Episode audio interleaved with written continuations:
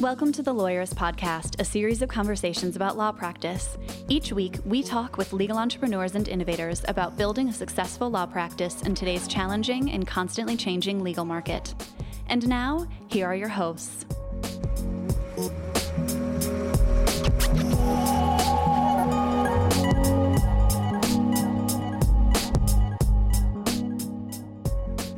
Hi, I'm Sam Glover. And I'm Aaron Street, and this is episode 183 of the Lawyerist podcast, part of the Legal Talk Network. Today we're talking with Jeff Glover, who happens to be Sam's cousin, about new ways to think about the problems of substance abuse and mental health in the legal profession. Today's podcast is brought to you by LawPay, Ruby Receptionists, ARAG, and New Law Business Model. We appreciate their support, and we'll tell you more about them later in the show. So, for the last few weeks, we've been telling you about our YouTube show, Lawyerist Lens. If you haven't had a chance to watch it, you can find it on YouTube and on the front page of lawyerist.com. Check it out. And if you like what you see, please take a second to subscribe to the channel on YouTube. That way, you'll get notified of new episodes and it will really help other people find the show. So, thanks in advance. And now we've got a brief sponsored conversation with Gene Clausen from ARAG, and then we'll jump into Sam Glover's conversation with Jeff Glover. Here we go.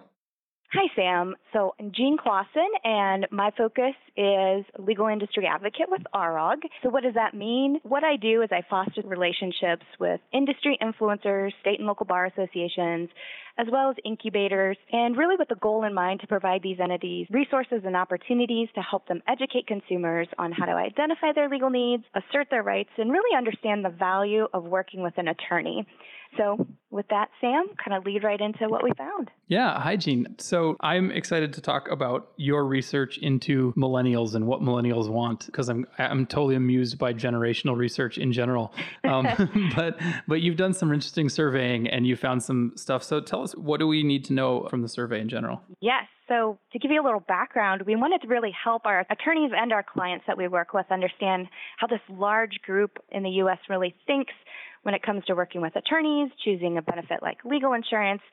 And uh, just a reminder for everyone out there, millennials or the Gen Y, are those individuals born in the early 80s to the mid 90s.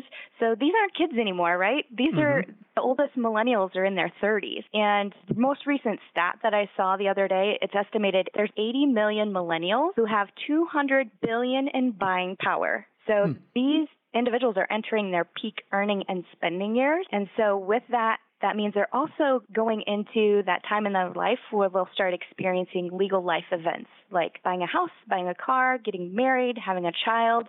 So we really wanted to tap in to learn, you know, how can we align attorneys with that group better and help them when it comes to connecting, servicing, and really understanding that population. So we commissioned a study with Russell Research and did some in-depth interviews with over a thousand millennials and people from previous generations as well. Then with that, we found some pretty surprising findings.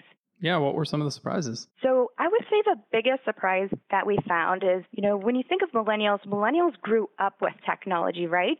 And so we discovered that 64% when they want to work with an attorney found that for those complex legal type matters, they wanted to work in person. Hmm. So they wanted to communicate and work with an attorney directly in person which you know no one thinks of anymore right? Everybody wants to do things online and you know virtually. And so for us that was kind of an astonishing finding because here we are ready to like implement all the tech we can and you know create this robust connection. And we were like oh. I mean it doesn't mean that lawyers should put the brakes on you know understanding and using technology right? It means that in addition to making sure that you've dotted your i's and crossed your t's on having a website and a marketing plan and all that the end of that should still be a one-on-one in-person relationship. Exactly. That is exactly exactly what we were finding hmm. that millennials are still going to use tech, right? That's their norm. Mm-hmm. So they're still going to go exhaust all those other options. How they're going to find you could be online. How they're going to communicate with you could be through chatbots or emails. Even their in person could be through Skype. Even though they want to connect face to face with an attorney and have that conversation, you can't forget or neglect all the other interactions that are happening that are applying technology or socializing from that perspective. Any other surprises from the survey? I think one of the other key surprises that we found was that millennials were more likely to ask their employer for a legal insurance benefit or a legal plan as compared to other generations. So they found that the millennials are more protection minded and cost conscious. So legal insurance really falls and aligns with being able to provide millennials an innovative benefit that's valuable to them. And so they're really challenging their employers when they're looking at their benefits package and deciding where they're going to spend their discretionary funds, that this is one of those areas that they would consider investing in and feel it's very important. What about lawyers who don't really have millennial clients? Oh, that's a good one. I get asked that question, Sam. So, what I typically tell those attorneys is one, those millennials probably aren't finding you. So, uh, millennials, what some of the factors that we talked about and that came from the research as well were things like millennials want transparency, inclusivity, diversity, social responsibility, and collaboration. And so they're looking for and how they're identifying who they're going to connect with and work with, you know, through your web presence, through your socializing. Are you leveraging newsjacking, you know, putting your publishing content that relates to current everyday events?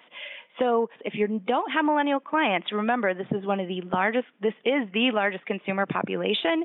They're probably not finding you. So it means to really look at. That's on you, how, not on the millennials. Yes, right. What does your online presence and your socializing look like? And they really want that interactive socializing. So if you want to know more about what ARAG found in its study about millennials, you can go to araglegal.com slash lawyerist podcast. That's A-R-A-G legal.com slash lawyerist podcast. Thanks so much, Jean. Thanks. Great speaking with you, Sam.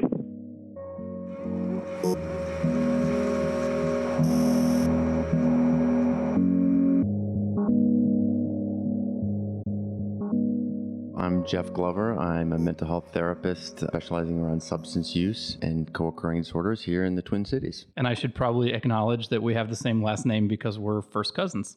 yes, we are. Yes, we are. We try not to admit that in public, but here we are. So, this conversation started because I was at an ABA conference and I posted a picture to LinkedIn and Twitter and Facebook that I had sketched about with an empty table with 10 chairs because we had just gotten done hearing about the ABA's kind of update update on the mental health status of the profession. And you responded to me because what I had said was it was a table of 10 chairs. And I said at least two of the people at this table had a substance abuse problem or are alcoholics. And, you know, we know the profession struggles with this and the ABA has some thoughts on it. But I wanted to talk to you about kind of what's going on there and how do we kind of take it apart and think about it. Maybe we should get kind of your background out of the way. You said you're a therapist, but tell me more about what you do and how you treat people and things like that.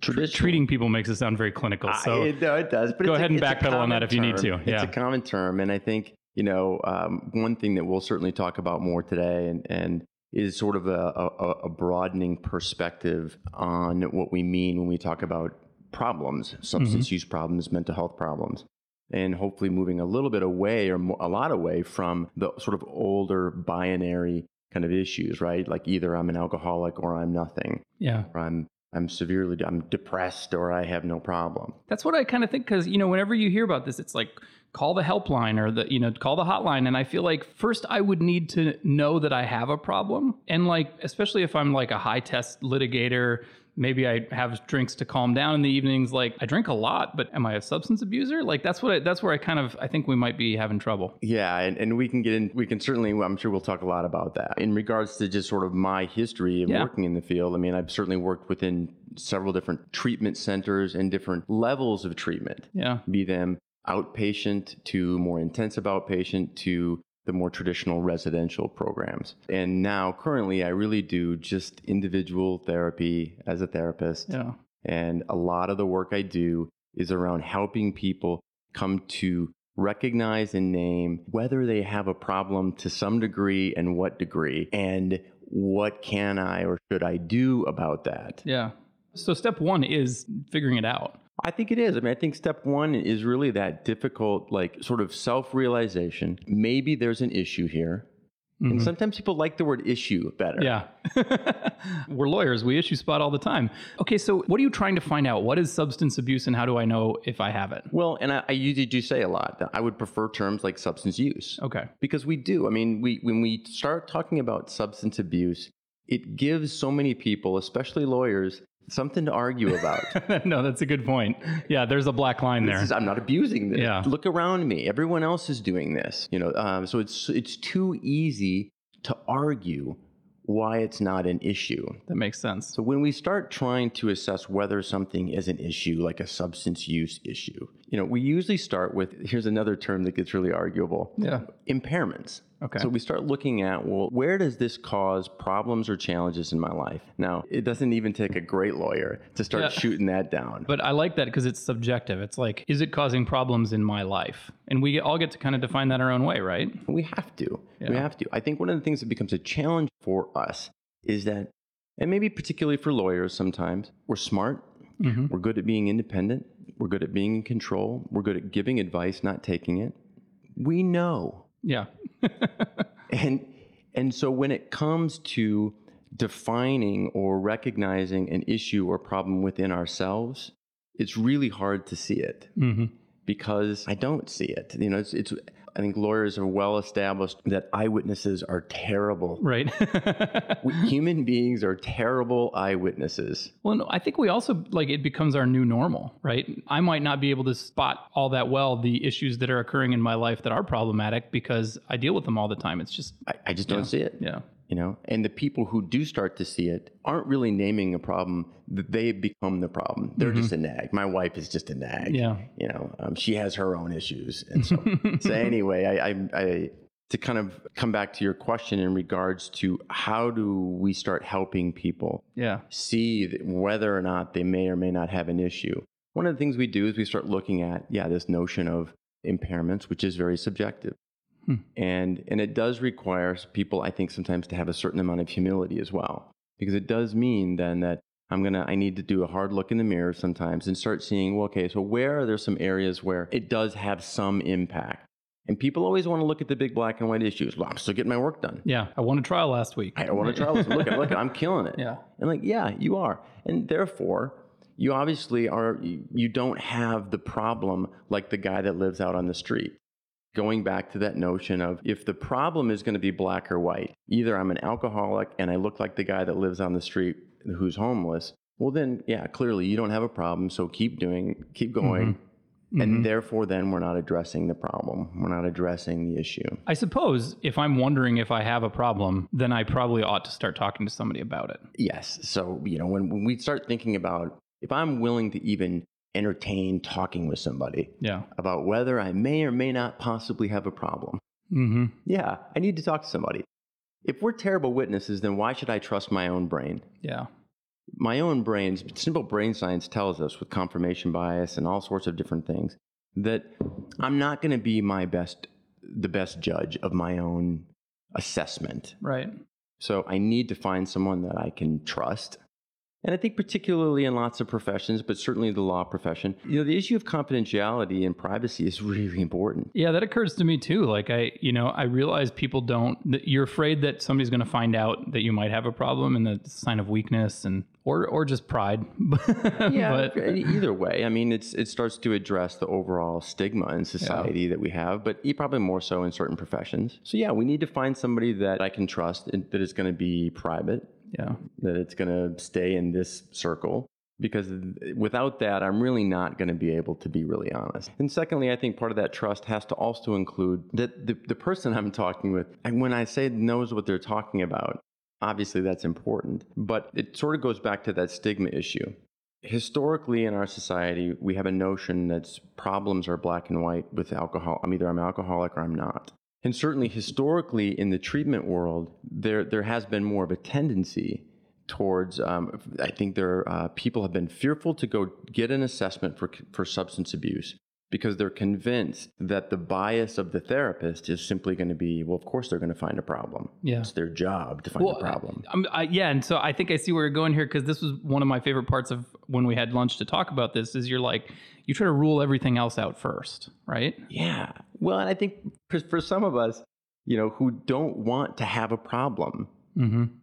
my brain is already going to start finding every reason why I don't have a problem, which is why I don't really need to go talk to anybody in the first place. right. Okay. Yeah. But yeah, someone comes in and, and, and wants to talk to me, and I know that they already don't want to have a problem, and I don't blame them. Heck, I don't Yeah. want them to have a problem. But something is clearly not quite right in their life, and the the reason why oh, that's why they're coming to see you. Right. It's exactly right. exactly right. So yeah, we want to start ruling out other potential factors. Yeah. Uh, and I think sometimes it's a good way to get started. Mm-hmm. Usually, before someone would come to see me, they've probably already in their own head or in their own kind of, in quotes, heart of hearts, started to have their like, yeah, you know what, this isn't, something's off. Whether other people are noticing it or not, they're noticing it. And there's your subjective factor. There's your, okay, there's some impairment. And maybe that's taking forms of maybe kind of depression, lower mood, feeling, you know, lower self esteem, feeling crappy about themselves, their confidence being shaken. Maybe it's having a hard time getting out of bed, staying focused, all sorts of things. More anxious, feeling worse about themselves, more fearful to go into trial or meetings. So you're trying to you're trying to dig down and find what is the source of the problem you're having, and you're without assuming that it's the, the drinking could be another symptom, right? It- Like you know, might be drinking because is. you're depressed. You might be drinking because your nutrition sucks, or because your relationship is off, or whatever. It could be all sorts of things. So it's a nice thing to start with. You know, I mean, even if I said to somebody before you even came to talk to somebody, well, then try to cut down. Yeah, right. That's the simple thing. I mean, that's the simplest thing, right? I mean, obviously, it starts to become a problem because most people have already done that. right, right. And for whatever reasons, it, it worked a certain amount of times, but their batting average wasn't great. Or let's just say that nine out of 10 times they were able to control or manage their drinking, but that one time they ended up getting into trouble or they had problem. Mm-hmm. Okay, well, that's, that's called a problem, even if it's the one time out of 10. So, anyway, yeah, I mean, I, you know, you want to look at all the different factors. It's not unique to the law practice. I mean, people who work really hard don't always live the healthiest lives um, in terms of whether it's nutrition, whether it's exercise, whether it's social connection. So, yeah, I mean, I want to run down the list and, and um, make sure that, in fact, well, well, let's look at all these different factors. And for a lot of people who are fearful around substance use problems, it is a good way to start. Is it possible? I'm taking you on a tangent again, but is it possible that there is just something about being a lawyer that the solution to the drinking would have to be finding a different job? You know, when I when I was practicing full time, um, I was really stressed out all the time, and I didn't fully realize it for like three months after I sold my practice and moved on, just how stressful I had been every single day. And I'm wondering if we just kind of have an unhealthy profession and that leads people to to more drinking. And so maybe maybe it's not necessarily just about treating drinking in our profession. We actually need to change the way we work and the what what work looks like for lawyers. Yeah, I mean, I think people would probably say that about a lot of professions, but Den- certainly. dentists too. Clearly, right. They're they're the other ones that have th- these rates of alcoholism and suicide. Well, I mean, there's a term that gets used a lot of times as well in different, not just the lawyer profession, right, but of terminal uniqueness, right? I mean, it, We love to believe that we're right, unique. right, right, and, and the therapists we're the same way, right? Okay, I mean, yeah. it's like physicians, you know, they they're, they make the worst patients, right? Yeah. Because I shouldn't need this. I know all this. I got this covered, and uh, obviously that's not the case, at least most of the time. So I think for some people, one of the solutions might be getting out of their profession Mm-hmm. or figuring out ways to set better boundaries on their profession or do it differently And see if that helps. and that certainly Yeah. can be. You know, that there are certain external factors that are worth examining and looking at if I'm trying to figure out whether there's I have a substance use issue. yeah. Some of those external factors might be things like, yeah, is there something about my the law practice that I'm in and then that that just makes it conducive for me to abuse substances? Well, sure, okay, well then we can try one thing. The extreme version then is yes, quit your job and do something different. the other one might be, all right, well, um, maybe we need to look at some different types of um, boundary setting skills to it's kind of almost like a coaching job. Well, then how do we help you set better boundaries so that you can continue to do your work within this profession and not have some of those negative effects? Like it's like having a raincoat and an umbrella. Yeah. Stop taking work home. you know, Right, all, you know, go home at seven things. o'clock Right. instead of ten. yep. Start noticing what your stress levels are like. You didn't notice it until you were really done. yeah. right? And most people don't because we're inside of it. Uh, and sometimes we need help to kind of notice that. I'm often amazed, particularly with men, um, at our lack of ability to recognize how even physiologically stress shows up. Mm. And we just don't notice it. Hmm. So um, that, and to your point, looking at the other wellness factors of our life, the What's my nutrition been like? Um, what's my exercise been like? For some people who are hard driving, sometimes the exercise bit is even more extreme. Mm-hmm. You know, they're on top of working 60 hours a week, they're also training for triathlons another 70 hours a week or whatever, you know, and so there's, So, so counterintuitively, less exercise might actually be healthier for some people. well, I don't know Yeah. exactly, exactly. the guy with the donut and the cigarette saying, see, I've been telling you this for years.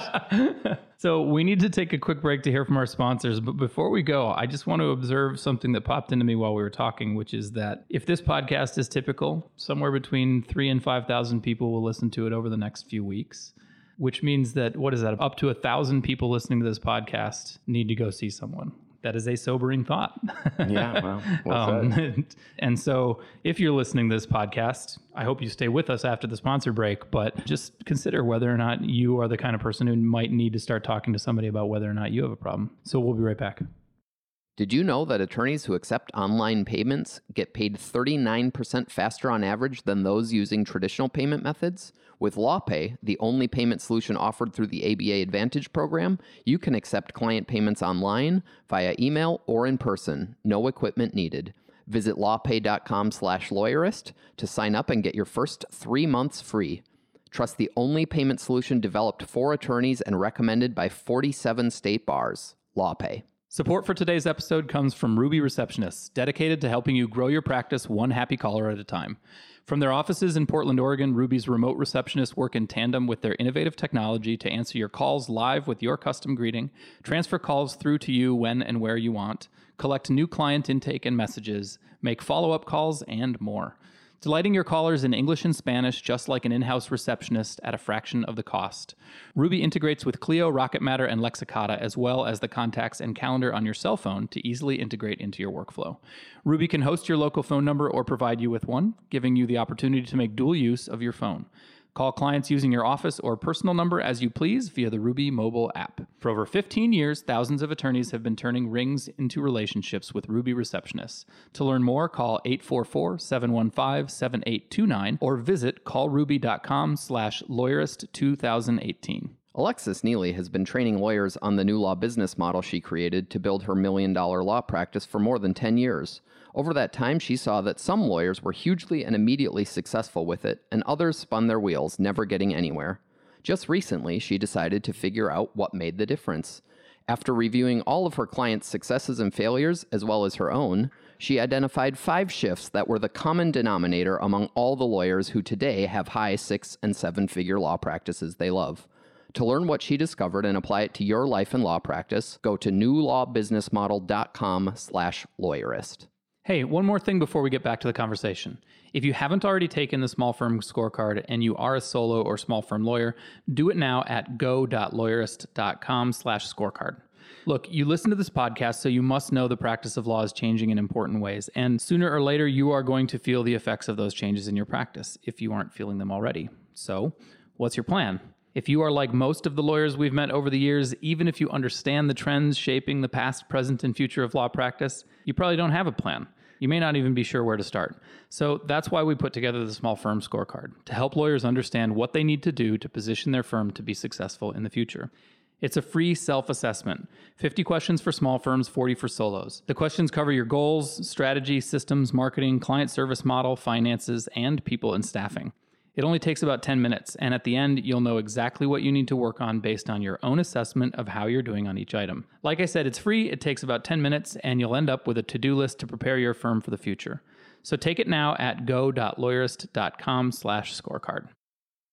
Okay, we're back. And so, as I left us on kind of a heavy note there about the profession and about our listeners. And so, Jeff, are there some good online resources where people can do research? And we'll include all the links in the comments. But I feel like that is usually step one for everyone now is doing a little self evaluation online. It's a great place to start. I mean, even necessarily before we go see somebody, which mm-hmm. I, I look at the end of the day, I, I, I do think that that's a good idea because most of us, from just basic brain science, we we do need a, a brain outside of our own to help sort of decide some of the issues. And Our, our ability to self evaluate is bad. It's poor.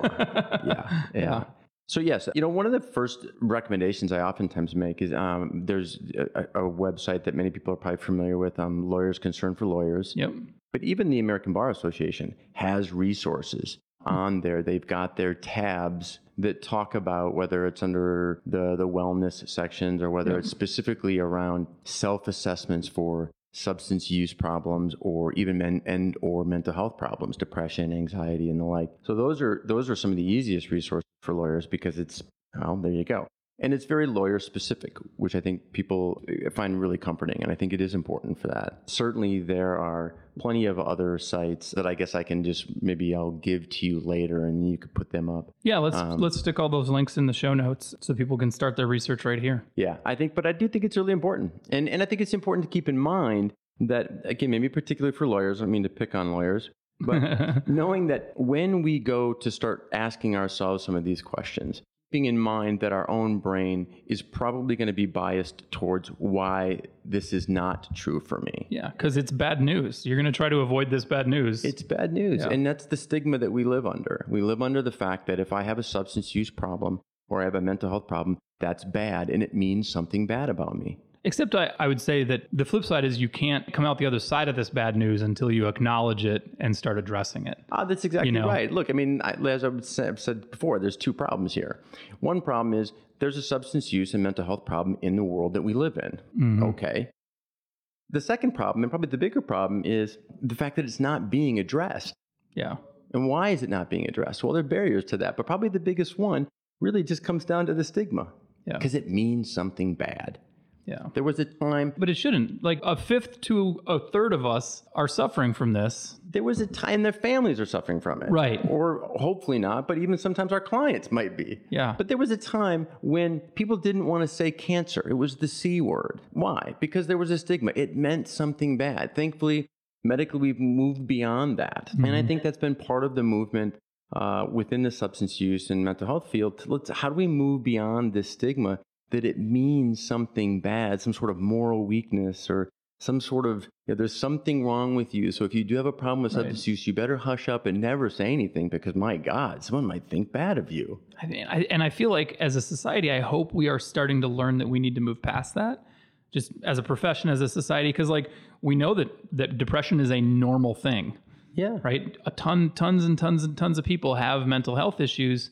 We we have to stop stigmatizing it because everybody deals with it. And the same is true for substance abuse. Like it's actually a normal state of being that a lot of people have. It can't be stigmatized because lots of people are dealing with it. And we need to kind of open it up and make it fine and normal to have those problems because people need to get that fixed. I mean, imagine if your firm, if a fifth of the people at your firm just um, had to be out because they had to duck out and couldn't deal anymore, right? Um, you need to be helping them and providing resources for them to get better because um, otherwise, you're not going to have a firm. Right. No, it's a good point, Ren. I mean, I don't have them in front of me, but there's also plenty of statistics out there where they they project the level of negative impact people's substance use problems may have on overall workflow. Right. And certainly in law firms where we want to squeeze as much efficiency as we can, if one of my lawyers is living an unhealthy life, which may include substance use, it may include aspects of depression and anxiety, all of which can be intermingled. Yeah. Um, and I'm not getting them help. Right. Well, in one sense, I'm shooting myself in the foot.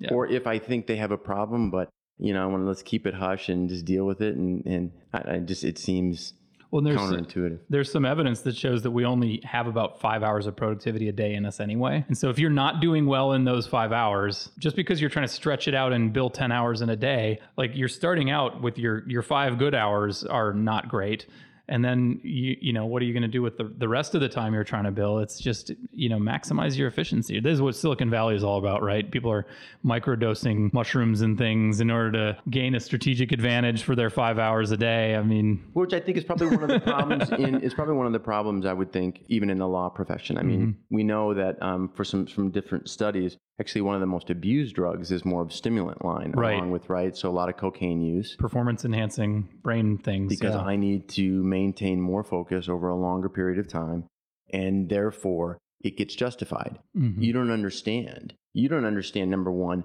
um, here's the terminal uniqueness part right yeah. not just with lawyers but you don't understand what i have to deal with every day you know, if you had to, to, deal with what I had to deal with, you drink too. Which could be true. I mean, we, we kind of started there. Like that could be true So stop dealing with that. Right. but or, or when it comes to things like then needing something like cocaine, right? Yeah. I mean, given what the pressures I have, I need this Yeah. to maintain. And fine, again, that may be true. And let's just say that there are certain people who can do that for a while. Mm-hmm. mean, most human beings at some point, there's kind of a sustainability factor, right? Like at some point, that's probably going to stop working. yeah. Um, but you know, again, we we live in a world then where we want to sort of hold up those people who can do it, Yeah. and then everyone else who can't do it as well just ought to feel really crappy about themselves. And here comes the depression and anxiety, and probably an increase in substance use. And hopefully, we want to be able to help get some Right. support because it's it's this unrealistic thing that we're we're feeling crappy about a standard that we're trying to maintain. Any anyone who's done a trial or or pulled all you know done gone through finals in college, whatever, like you go you go 110 percent of your abilities for a short period of time, right? Like if you're in trial, you're sleeping two hours a night, you're working your your ass off nonstop for that trial, but at the end of it, you're to sleep for 16 hours, right? There's a crash. There's a crash. You you cannot maintain a drug habit or an alcohol habit forever. There will be a crash and so you need to address it right i mean it, it's it's not the same as a trial because that's a finite period of time you can sleep it off you're good but One of the challenges that we run into is, is oftentimes a, a common notion as well that I'm just doing this now. I'll Right. stop doing it at some point. i think that's what i'm kind of getting at is like you're just sort of going full steam ahead and it's never going to stop until you hit a wall and there's a little bit of normal human self-delusion there. And we know this from more neuroscience that we, you know, we think we're so much more in control of our brains than we actually are. And so a lot of times we'll say things that are very good and true statements. Well, I'll, I'll, I'll curb this or I'll quit doing this at some point. I just need it now. The, the interesting thing about um, when we talk about whether substance use problems or anxiety or depression, they tend to be progressive. Hmm. So they tend to grow. And when we put it within a simple brain, you know, neural context, it's like, well, of course, of course it only grows. Mm-hmm. Part of my brain likes pleasure. yep It gets a taste of it. It likes to avoid discomfort and pain. give me all the endorphins So and the chances are, and what usually happens is these problems tend to just grow on themselves to some degree. And I think that that also makes it hard for people to start recognizing and addressing when there's a problem because number one, we're on the inside of it, so it's hard to see. And it's kind of like the like the boiling of a frog, right? When you're when you, when you're in the water, Yeah. I don't know if this is actually true or not, but people love to use it as an example. it right? sounds like a cruel thing to test Yeah, exactly. You know, it, we'll, we'll do that later on. Yeah, but anyway, we, we just we don't notice it. We don't notice the progression of it. Sometimes our family members do. Yeah. Um, you know, our divorce rates start going up. Our Mhm. unhappy kids rates start going up, yeah and we just don't notice it. one of the things that I brought to our discussion is, you know, this. I, I realize that this is becoming more widely acknowledged, and I don't want to. I don't want to like. I, I'm not here to shit on AA or anything, but al- the Alcohol Anonymous, like once an alcoholic, always a ha- an alcoholic. It feels very black and white, binary, and it sounds like what we're acknowledging at this point, at least you and me, and I hope the profession. It sounds like is that there is a lot more than that going on. There are different kinds of substance use issues, abuse. There are different ways to treat it. But what about this idea that you're an alcoholic and then you always have to call yourself an alcoholic? Is that true too? Well, it's a, I mean, it's a- it's a great question, right? Yeah. And for anybody who's just questioning whether or not they might have a substance use problem, I just feel like you know that's just way down the line. Is it okay? You know, like let's not worry about that right now. Let's just figure out if there is a, a, problem or an issue. And if you're talking about it, if you're asking these questions, there probably is some level, some degree. hmm And if we can agree, But I feel like it's like it's like a scarlet letter, right? Like I think that people do worry about it now. Is oh crap, if I'm an alcoholic, then I have to walk around with a big A on my forehead for the rest of my life. Right. And I think it's a good reason to get help. And I feel like a lot of the work I do with people is, is, is trying to, number one, present sort of a spectrum, Mm-hmm. uh, sort of a level of degrees to at least get the idea. And my idea, by the, the idea behind that isn't that we've got to get everybody over to the, you know, the end Right. a, a degree. Once Yeah. a problem, always a problem. I don't know. It's kind of like saying, you know, we'll cross that bridge when we come to it. If, you, if someone's level of substance use problem is that systemic and that chronic and that bad, then yeah, that may have end up Their new to be- normal maybe they that might have to be a solution. yeah. There are plenty of people, even in, in the um, in the substance use treatment world, in the addiction science world, it's pretty common because there are plenty of other treatment modalities and resources uh, for people to to uh, deal with. Even if someone came to me and like Jeff, I have a problem. I've got a problem. I'm I'm an addict or I'm an alcoholic. Yeah. I just I, I don't want to go down the AA route. Okay, look, Yeah. there are plenty of other things that we can do to help somebody get help. It doesn't have to be that, and I think that's important for people to know. Maybe we could conclude, uh, not quickly probably, but by talking about kind of how do you how do you cope with cutting back, taking a break, or dealing with it within a profession that is so almost all of our social events have drinking involved, Mhm. right? So the idea of it, it's hard to I, I think because there's always alcohol around and it's sort of central to the way lawyers socialize. What's the best way to approach cutting back in that environment? Like if you are trying to do that can i stop for a week you know and then all but all of a sudden there's three networking events and they're all at bars or something? Yeah. Well, I think one of the first things that we have to address, and again, this is another thing that that we I commonly address Mhm. with with clients, is that is we have to start looking at some of the underlying beliefs about it, and it, in many ways, it takes us back to some of our earlier drinking experiences in high school. If I'm not drinking, number one, everyone notices. hmm And number two, it means something bad. Therefore, I'm not going to be included. And is that really true? probably not no No. Let's put the lawyer up on the stand, right? Yeah. Let's cross-examine, right? and you can always order a club soda in a lowball I mean, glass and nobody will because know It, if it honestly means at your law practice meeting that if you don't have a drink in your hand, that, that means you're going to be a less effective lawyer and the other lawyers are going to literally smell weakness and eat you alive or exclude you from the rest of that meeting, then yeah, you might want to think about a different, a different line of work. yeah But the, I mean, I think anyone would would bet that, of course, Yeah. that's not the case. And so we have to start challenging that because if the if the bigger issue is not that there's alcohol at these meetings, it's this: I don't feel like I cannot drink. yeah when and I'm that at this might that might be on you Well, right that's an issue. Yeah. Yeah. I mean, look, Yeah. does it mean that? Oh, does that mean all of a sudden that you're an alcoholic you have a problem? Well, look, no. Let's again. Let's not go down that. Right. know. But it, it starts to speak to one earlier level of the problem, which is simply like my own mindset tells me that I have to be doing this because if I don't, I'm going to feel more awkward or I'm going to be convinced that other people see this as being something wrong.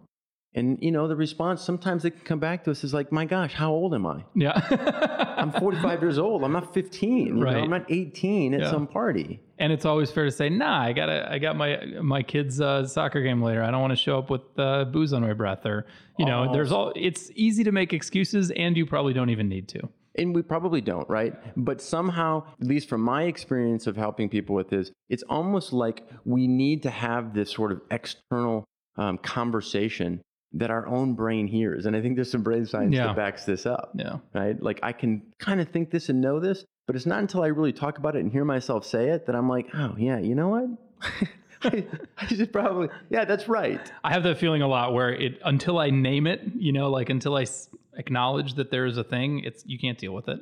No, I think that's. I mean, yeah, Yeah. that's that's so so true. So yeah, I guess to your question, I mean, I, but I think that's an important aspect of people trying to figure it out. And if that means then that yeah, I'm going to try to cut back for a week, or I'm going to try to and or a month. Most people can do that. The one of the things that starts defining levels of substance use problems isn't somebody's ability to stop for a week or a month or longer. And I have plenty of people that say, Jeff, I can't have a problem. I've stopped for a month. See, I that- give it Lent every year. I give it up. It's this is not an issue. That's good to hear because for a long time I thought the definition of substance abuse was you can't quit when you want to. Sure, which can be in terms of more extreme Yeah. levels, in, or or drug use, or um, you know problems with pornography, or problems with shopping, or you know all sorts of other sort of process addictions, and we haven't even gone down that road.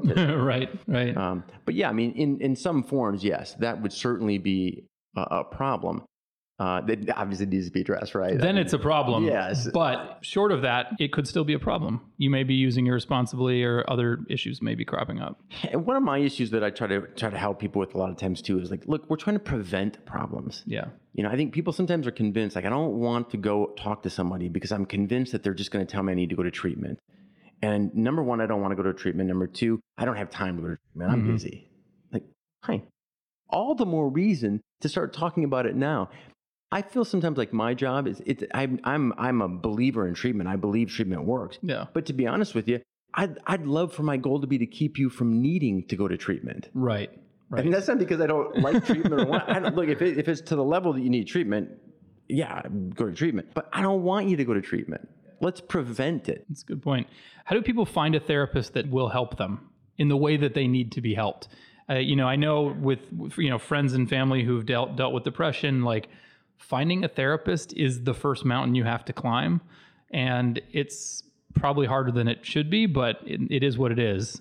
So I think, yeah, I think what, that's a great question. I think one of the bigger issues that comes up for people again goes back to that privacy and wanting to make sure that it's Yeah. confidential. And I mean, I think anyone should know. I hope that when it comes to the profession of mental health therapy, substance abuse therapy, that there, there are laws in place right. to to maintain uh, confidentiality and privacy. So, but then secondly, yeah, we want to find somebody who understands. You know, there are a lot of great resources out there, and I would I would actually send people back even towards Lawyers Concerned for Lawyers or the ABA. I mean, for instance, Lawyers Concerned for Lawyers, at least here in Minnesota, they've got a list of of EAP resources. What is the EAP? EAP is the Employee Employee Assistance Program. Okay. And I know, for instance, the the Lawyers Concerned for Lawyers um, here in Minnesota, at least, has a really robust.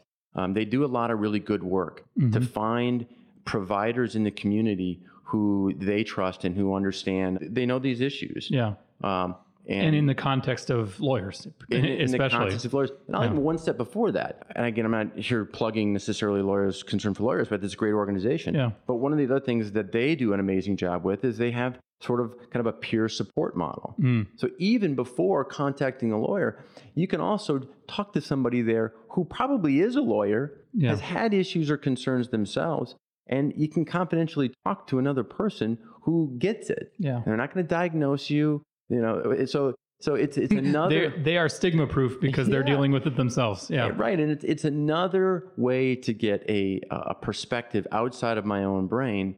Um, in this case, particularly from another lawyer or a judge, um, to to just help me get a better sense Yeah. um, kind of ease into the whole notion. So that's one of my first recommendations within the law practice. You know, look for resources around um, lawyers concerned for lawyers or ABA around employee assistance programs, and a lot of Hmm. law firms would have that. And usually, those things are employee assistance programs. Essentially, are um, programs that are designed for uh, people who are under that insurance plan or that that agency to be able to get, let's just say, four or five sessions free to kind of assess whether or not there's a concern. And I suppose if you are an employer, like make sure that your people know that these things are available to them. Please do. Make sure you reassure the people who work for you that you aren't going to stick you're not going to come down on them they're not going to lose their job they're going to lose their job if they don't address it probably Exactly. one way or another yes. but if they do address it you, you're not going to punish them for that that's part of being a good employee and employer And there's and there are certainly laws out there that protect that. of course but Uh, which are doesn't mean people actually do it I know. Well, yeah, exactly. I'll let you handle that one. yeah Uh, so yeah, so uh, that's my first my first go to. If people are going to start looking around online to look for therapists, there's a couple different things to look for. Um, I think looking for a therapist, making sure that I have I tend to like therapists who are what we call sometimes dually licensed. So they're there can be licensed in both like alcohol and addiction type counseling, but also um, specifically mental health counseling. So there are different licensures for that. Um, but in a case like that, you're getting somebody who not only has a really solid understanding of substance use problems, but also of mental health problems. And, the- and, and having somebody who understands both of those at the same time is really important. Well, and uh, you know, as we as we kind of talked about earlier, like there is often sort of a bundle of issues that some of which are substance abuse issues, some of which might be all kinds of things, And mental you health. yeah, and we, and we want to help you sort that out. yeah, And there are plenty of people that come to me who really don't want to have a substance abuse problem because somehow that seems a lot worse than depression. hmm They would much rather be diagnosed with depression. Yeah. I like the way we've been talking about that because in the context of actually having a law practice, we talk about this. Like we treat legal problems, but we really need to think of ourselves as being dual licensed to treat people's problem. People with legal problems inevitably have other shit going on. I think we obviously we're thinking about substance issues, substance use in the same way. Um, there's a there's a bundle of things going on, and you want to look for somebody who can help you with the whole bundle. Yeah, I think that's really important. Did I forget to ask you any questions that we should have covered today? That's a great question. I should use it as my closer on every podcast, but I don't always remember. No, I mean, you know what? We really didn't talk much about treatment in the Yeah. general sense. But I, I, I mean, so in one sense, we were kind of talking about the front end, Mhm. um, almost making the assumption of that that the majority of people who, for instance, in this case, might be listening, are kind of on the fence and unsure. I suppose And- that may not be accurate. I- well, that and is I an assumption. And I Yeah. certainly would encourage anyone who's unsure or on the fence or having questions to do some of their initial research, to contact maybe a peer support, something like uh, Mhm. Lawyers Concerned for Lawyers, or or look for an individual therapist who might be better better um, be able to kind of help start us, you know, figuring it out and assessing: is this more depression or anxiety? Is this more substance use? What are the different things that we can rule out to help this problem not get worse? Right. Uh, and then from there, you, you can kind of start moving up the chain. I mean, if, if, if there was someone that was listening today that was like, look, I know I have a problem. I, Right. I've, this is clear as a bell. I have a family history of it. I know it. I'm not lying to myself anymore. Well, then there, there are different levels of then treatment as well. And some of those treatments can be a sort of, you know, immediately our, our sort of stigma and the way we think about it was always the sort of the 28 day Right. and that that's really changed in, in many many ways i mean there's some of that model we always jump towards the side of the spectrum that's the you know i need to go away for 30 days yeah. and that still exists and that's not the the worst thing in the world but that's not usually the first place we start Well, and also, you know, I'm- I'm getting this from cable TV, but like my understanding is there's also a lot of potential issues in that world of uh, rehab clinics and things where it's you're not you're not necessarily getting a good one, so you're going to want to go through a therapist with a reputable license rather than just looking up rehab clinics on the internet. Probably. I, I would highly rec- re- Yeah. recommend that. Yeah, and I don't. The, and like I said, I, I'm. I believe that treatment works. Yeah. I wouldn't do this work if I didn't. but not everybody's actually doing treatment. But I think, but yeah, I mean, it's certainly there's been are. some a lot of negative press out there, and there's also look at there's also a lot of negative um, or a lot of we have a lot of misperceptions about what, in one sense, recovery needs to look like and can look like. I mean, unfortunately, if someone genuinely has an addiction or a substance abuse problem or substance use disorder, and in, in a severe way. Well, based on current research and the current way we treat that, it's very possible that they may have to do more than one treatment. Yeah. Um, it's very difficult to treat. Um, relapses tend to be a part of it, hmm uh, of, of the overall long term recovery process. And so, but people see that as a failure. They might see, I went to treatment, I was sober for a year, and then I went back to using it, and therefore it was a, it was a failure. Well, Right. you know, I, I, we have to be careful how we define that because this is a very It's severe long term problem. This is not a cold. you don't you don't is- just take some orange juice and then you're better. No, this is not easy to treat, and it does require sometimes a lot of long term. And, and and we're really moving away from the sort of like episodic treatment model, right? Well, I did my 28 days, now I'm done. Yeah. I'm right back at it. Well, now we really know that research shows that the longer we have people with with more severe substance use disorder problems or addiction problems, Mhm. the longer we have them in some sort of in quotes treatment environment, the better. And but that changes over time. Let's just say that someone started off in a residential program and they did that for which could vary. It doesn't have to be the 28 days. We try to do it based on client need. Right. There's nothing magical about 28 days. and then stepping them down to different levels of more intensive outpatient. Hmm. Uh, some people, depending on their level of substance use problem, can start more, we'll call in the middle. They might start, and it's more common, in fact, that people are recommended to start their first treatment as an intensive outpatient. So, in other words, that can look like anywhere from maybe, let's say, two to five days a week, maybe three hours a day, where you're you're in treatment, but and you're what still like what, at home. what does that mean like when you're when you're in treatment are you at a clinic are you at a i mean what are you doing Yeah, good question. I mean uh, for some reason i straight jackets and hospital gurneys are what are coming up in my head and i'm sure that's not accurate but Yeah, yeah. Thankfully, it's not. Uh, well, and in like in an, in an if we take an example of an intensive outpatient program, Mhm. they can range anywhere from hospital based to uh, you know treatment agencies that might be in a strip mall Mhm. uh, down the street, and and ultimately they you would the, the clients would come in. They, they tend to be more group based. okay Although so there'll be like a talk therapy session More of a talk piece of it? therapy, and, and they always include some education. which we all need when it comes Yep. to the substance abuse and the substance use, substance use problem. So getting a better insight level around what's going on and the impacts this is having. Um, we start looking at our thinking patterns. We start Mhm. looking at some of our behaviors, very common cognitive behavioral therapy Right. techniques. Um, a lot of use of mindfulness meditation, and so that that's uh, That, none of that sounds bad. you know, these are such core principles that every human being at some Right. point is already doing or needs to do to some level. It's it's one it's kind of the gold standard when we talk about best practices of treating things like depression and anxiety, and substance use is included in You're that. trying to build new habits, new understanding, new Completely. awareness. completely. Yeah. And if people come into an intensive outpatient program, and they'll probably it will benefit them. If if it turns out that the substance use problem is is even more severe, then they probably will continue to struggle with that. And then then we start looking at well, maybe they need a higher level of care. Yeah.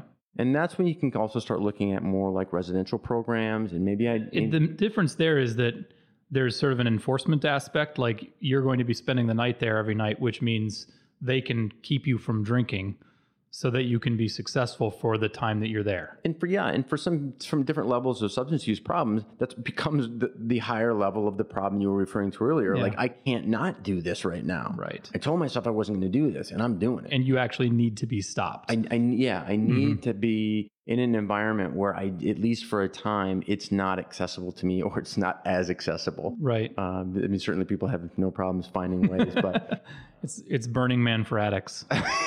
right. so or it's your Zen retreat for so, addicts. So I hope, I mean, I hope that helps a little bit along the lines of kind of Yeah. what treatment looks like. And treatment, by the way, is also, um, you know, I think traditionally it was really based on what was kind of called more like the Minnesota model, Yeah. which is very Hazelden, and it's it's a, it's a, these are great programs, yeah. and that's still very pervasive within the overall treatment. The, the notion of using the twelve step model as a way to do it, and and I, I mean, it- look, it's it, I'm a big supporter of it. It's great. Yeah. It may not be for everyone.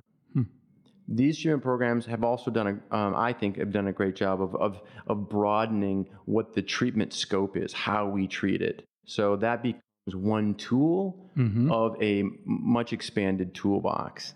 And it is really important because I think when we start going down that the 12 step road, for a lot of people, there's a lot of, you start bringing in issues of spirituality and Yeah. th- that just brings up a whole set of, of, of issues for some people that they're like, you know, I'm not doing it. I don't want to do it. Right. And it's like, okay, well, that's fine. You don't need to, but let's still get you help. Yeah. And there's plenty other ways to get help. I think that's a nice note to end on. Jeff, thanks so much. Man, my pleasure. Thank you, Sam.